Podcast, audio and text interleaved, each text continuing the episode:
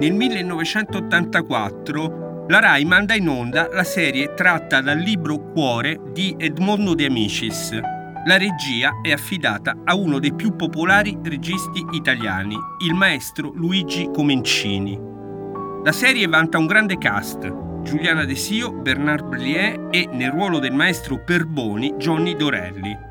E poi ci sono i bambini gli alunni della terza elementare più famosa del paese, i protagonisti del libro che da un secolo e mezzo fa commuovere gli italiani. Garrone il buono, lo sfortunato Nelli, De Rossi il primo della classe e poi lui, il terribile Franti, il bullo debole coi forti e forte coi deboli. Nella parte di Enrico, figlio dell'ingegner Bottini e voce narrante della storia, c'è un interprete di 10 anni, è il nipote del regista. Si chiama Carlo Calenda. Tu da grande vuoi sempre fare il cavaliere? No, il cavaliere non serve più a niente. Voglio fare il ferroviere come te.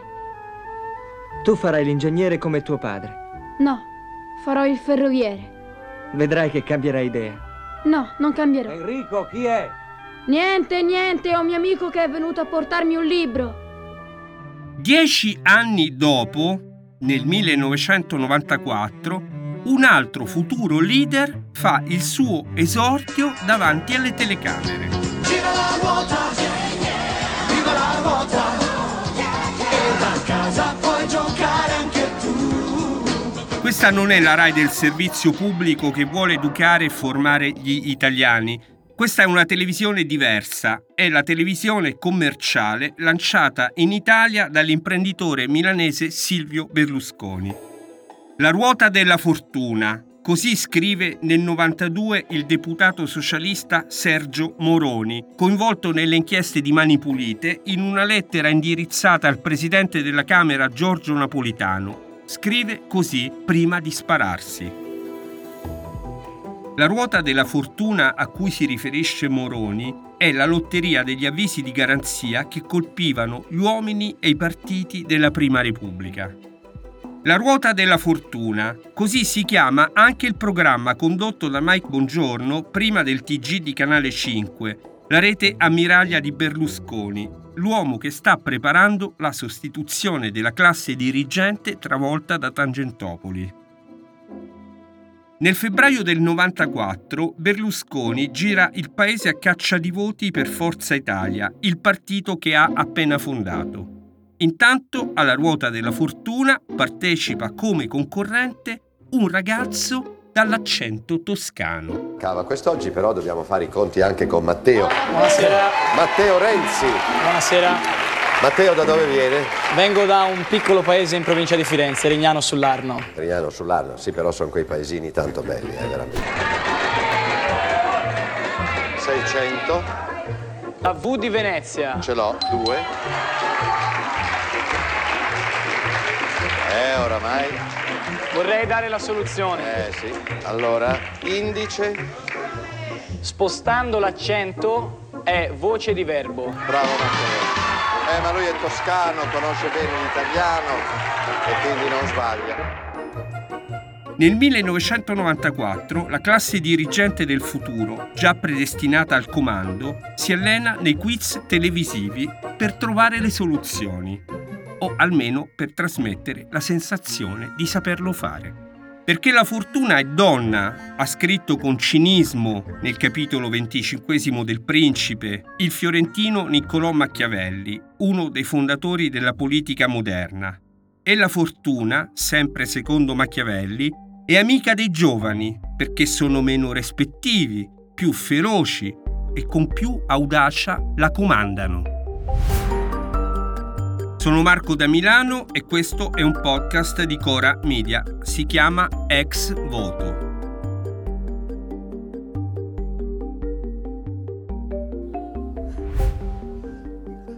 Grazie. Vedete, noi non portiamo la gente nei posti con le foto degli avversari, noi portiamo la gente nei posti con l'Italia che ci fa grandi e che ci fa sentire orgogliosi di essere italiani.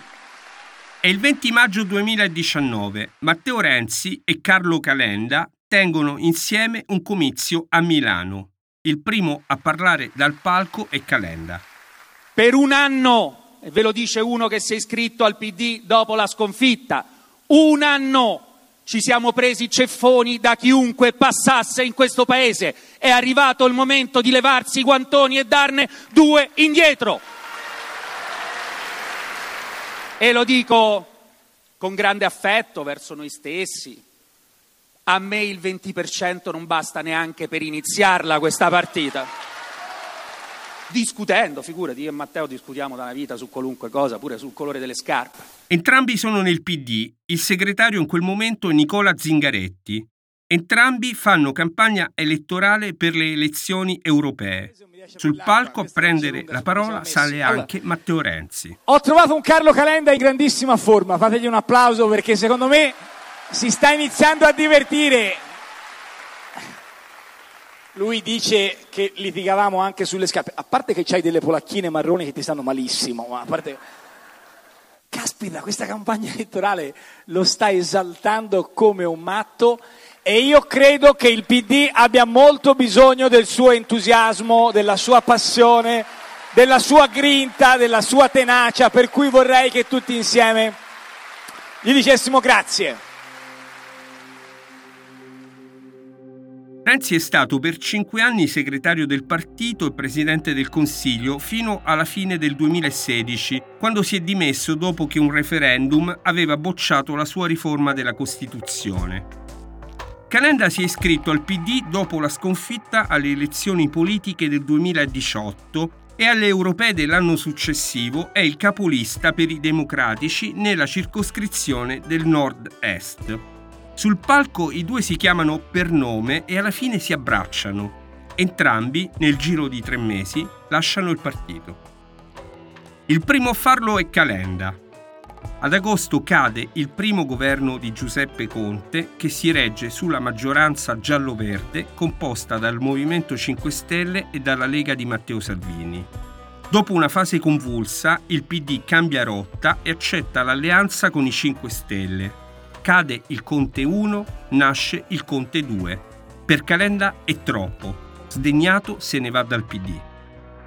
Ma io vorrei chiedere a Carlo Calenda, che molti di voi immagino avranno anche votato il... In quelle ore sono la festa dell'Unità Nazionale di Ravenna, l'appuntamento con Calenda è fissato da tempo. Gli chiedo i motivi dell'addio davanti a una platea di militanti che esplode di passioni. Io non ho mai mentito a uno degli elettori che mi ha dato la preferenza. Dal primo giorno insieme a due terzi di questo partito ho detto che con quelli che erano contro la scuola, contro lo studio, contro il lavoro, contro l'impresa, contro l'Italia seria, insieme a Salvini, noi un governo non l'avremo mai fatto e sono rimasto esattamente dove stavo lì. E non è una questione di coerenza, neanche per un secondo. Il tema non è la coerenza, il tema è la ragione politica di non fare questo governo. Una ragione Chissà se politica o meno. Renzi invece la trova. È stato lui il grande regista dell'operazione Conte 2, ha convinto anche il segretario Zingaretti che avrebbe preferito le elezioni anticipate. Ma appena il governo decolla, anche Renzi si sgancia. Annuncia una scissione nei gruppi parlamentari e la nascita di un nuovo partito. Lo presenta, come sempre, all'ex stazione Leopolda di Firenze, il luogo dove si tengono le convention programmatiche del renzismo. E allora adesso è il momento che abbiamo atteso da molto tempo. Io non so se c'è un leader, io so che c'è una squadra e questa squadra è una squadra che farà, dell'Italia un posto più bello. È il momento di conoscere il simbolo, il logo, l'emblema della nostra grande famiglia. Le luci scendono, i renziani raggiungono il leader sul palco, i faretti illuminano il soffitto della Leopolda. Parte la colonna sonora motivazionale.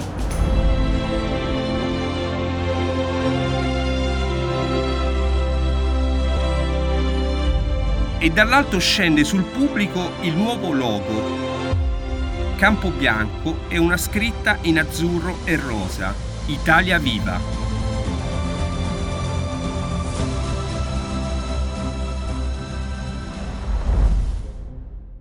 Nel 2019 Calenda e Renzi hanno lasciato il PD, hanno fatto la stessa scelta ma abbiamo dovuto aspettare la campagna elettorale dell'estate 2022 per ritrovarli insieme nella stessa lista. Nelle vite parallele dei leader che stiamo raccontando in questo podcast in vista del voto del 25 settembre, le vicende umane e politiche di Renzi e di Calenda sono le più singolari. Sono molto simili, corrono insieme nel terzo polo, con Azione, il partito di Calenda, sotto lo stesso simbolo di Italia Viva, il partito di Renzi.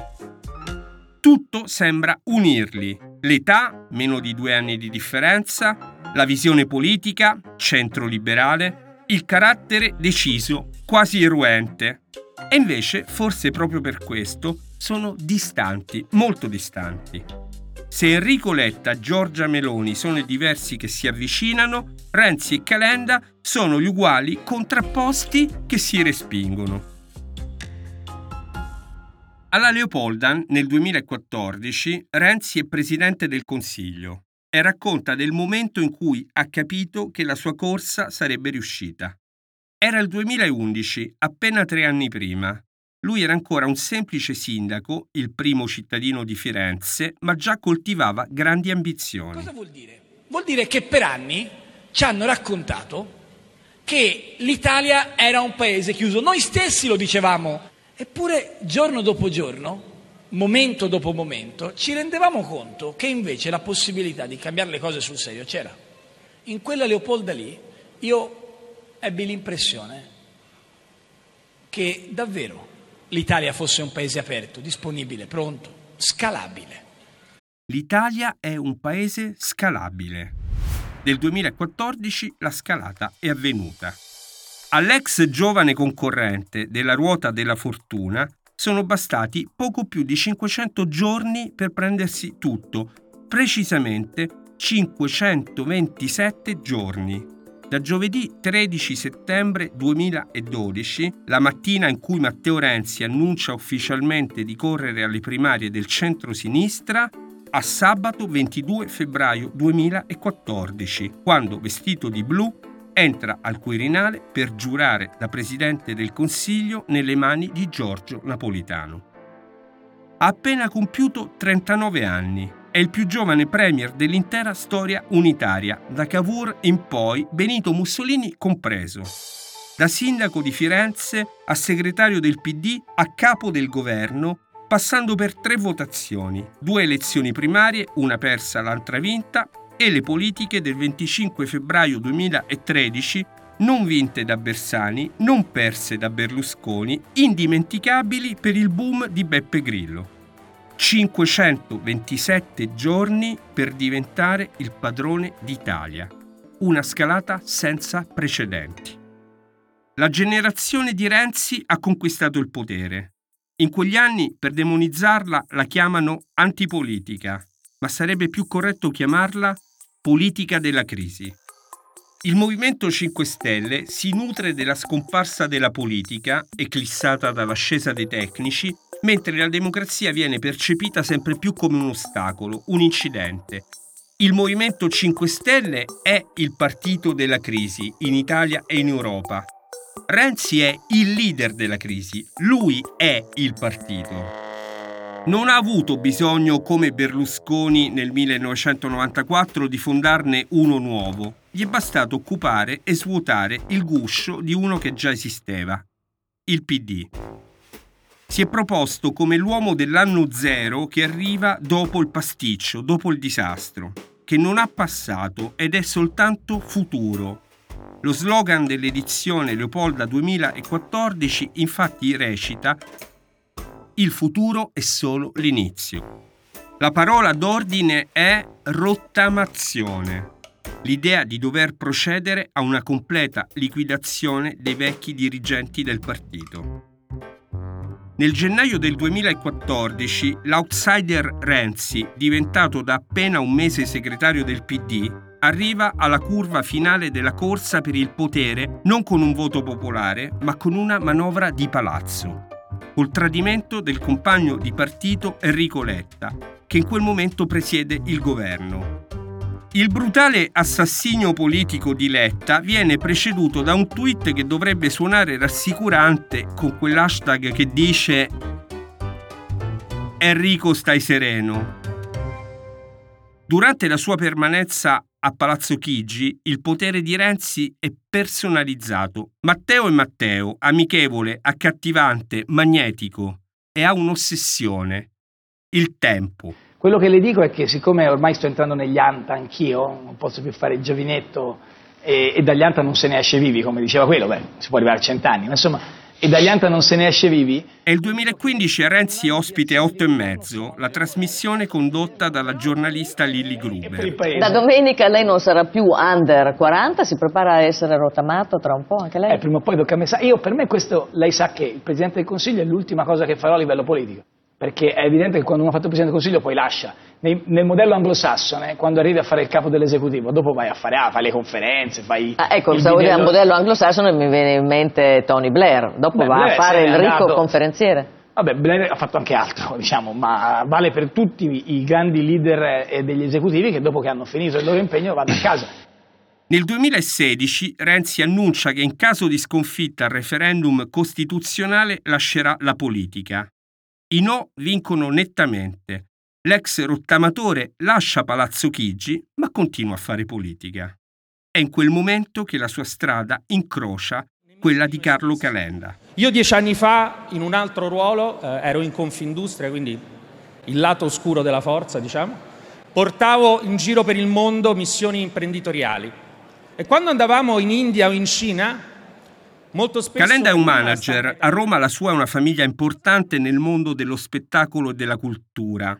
Per sottolineare la sua origine altolocata lo chiamano il Pariolino, anche se lui non vive ai Parioli. Renzi è l'outsider che viene da Rignano sull'Arno, ha dovuto combattere per emergere. Calenda, invece, si muove nell'establishment fin dalla nascita. Ha cominciato a interessarsi di politica frequentando la sezione ex PC Mazzini nel quartiere Prati, la stessa di Massimo D'Alema. Poi ha seguito il suo ex capo Luca Cordero di Montezemolo, il presidente di Confindustria della Fiat e della Ferrari, nella creazione del think tank Italia Futura. Quando il premier Mario Monti fonda Scelta Civica, Calenda si candida ma non viene eletto viene ricompensato con un posto da vice ministro dello sviluppo economico, prima nel governo di Letta, poi in quello di Renzi. Nel gennaio 2016 proprio Renzi lo nomina capo della rappresentanza italiana a Bruxelles presso l'Unione Europea, un posto che in genere spetta un ambasciatore di ruolo e infatti si scatena la reazione dei diplomatici. Dura pochissimo però, perché già a maggio torna a Roma come ministro dello sviluppo economico. Giuro di essere fedele alla Repubblica, di osservarne lealmente la Costituzione e le leggi e di esercitare le mie funzioni nell'interesse esclusivo della Nazione. La sua scalata comincia da qui. Il Ministero, la candidatura nel PD alle elezioni europee del 2019, la candidatura a sindaco di Roma nel 2020 la fondazione del suo partito, Azione. E oggi la campagna elettorale per le politiche del 25 settembre. La costruzione del polo è stata faticosissima. I rapporti tra Renzi e Calenda, interrotti da tempo, erano pessimi. Del centro di Renzi non me ne frega nulla, non faccio politica in questo modo, è uno che dice non sto con i 5 Stelle se è alleato alle ultime amministrative 20, in 22 comuni con i 5 Stelle, dice A e fa B, non me ne importa niente. Renzi faccia quello che gli pare, vada in Arabia Saudita, faccia il centro con Toti Brugnario, suo zio, suo cugino e suo papà, noi facciamo un lavoro diverso. Renzi è appena appena più gentile. In un'intervista al Corriere della Sera dice Carlo non è cattivo. Quando è tranquillo è un piacere parlarci quando invece si lancia in previsioni è come il divino Otelma, non ne azzecca una. Il pezzo è del 2 luglio scorso, alla crisi del governo Draghi allo scioglimento delle Camere mancano ormai pochi giorni. Correre da solo alle prossime elezioni per Renzi sarebbe un rischio mortale. Italia Viva nei sondaggi è sotto lo sbarramento del 3%, ma l'ex premier è un animale politico a sangue freddo assiste ai tentativi di accordo di Calenda con il PD, aspetta la conclusione delle trattative. Punta sulla rottura e ha ragione. Carlo Calenda, come spiegate ai vostri elettori la rottura con il PD? Ma nel modo più facile del mondo, il PD ha fatto prima un patto con noi e poi ha fatto un patto con contenuti contrari, con chi dice di no a tutto, a termovalorizzatore e chi, con chi in fondo è comunista, perché poi alla fine della fiera è questo. Calenda lascia la coalizione con il Partito Democratico in extremis, quando alla presentazione delle liste mancano poche ore e con una svolta a sorpresa fa quello che aveva sempre negato di voler fare, una lista con Renzi. Aspettativa, superare il 10%, essere determinanti nel prossimo Parlamento. Obiettivo, condizionare il PD, ereditare il ruolo che è stato per decenni di Silvio Berlusconi, in nome dell'unità dei riformisti e dei liberali. Un sogno per Calenda che in casa conserva una sagoma ad altezza naturale di Winston Churchill. Le grandi ambizioni uniscono i due capi del polo, ma li dividono.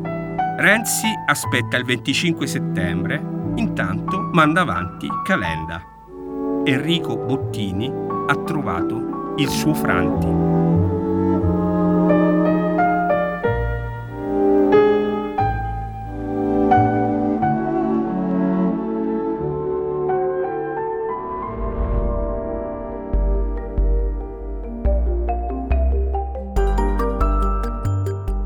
Voto è un podcast di Marco da Milano, prodotto da Cora Media, scritto con Tommaso De Laurenzis e Matteo Miavaldi.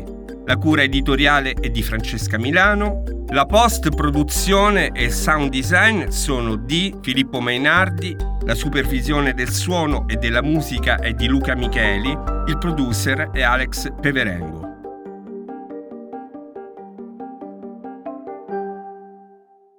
I contributi audio di questa puntata sono tratti dalla miniserie Cuore prodotta nel 1984 da Rai 2 con D-Film, Antenne 2 e RTSI, disponibile su Rai Play. Da stralci disponibili su virgilio.it del programma La ruota della fortuna, condotto da Mike Bongiorno e trasmesso da Canale 5 nel 1994. Dalla registrazione della manifestazione Europeo 2019 Calenda e Renzi a Milano di lunedì 20 maggio 2019, disponibile su Radio Radicale. Dalla registrazione del dibattito organizzato dal Partito Democratico durante la Festa Nazionale dell'Unità 2019 di Ravenna, disponibile su Radio Radicale. Dalla registrazione del convegno Leopolda 10 Italia 29 tenutosi il 19 ottobre 2019 a Firenze, disponibile su Radio Radicale. Dalla registrazione del convegno Leopolda 5 Il futuro è solo l'inizio, tenutosi il 24 ottobre 2014 a Firenze, disponibile su Radio Radicale.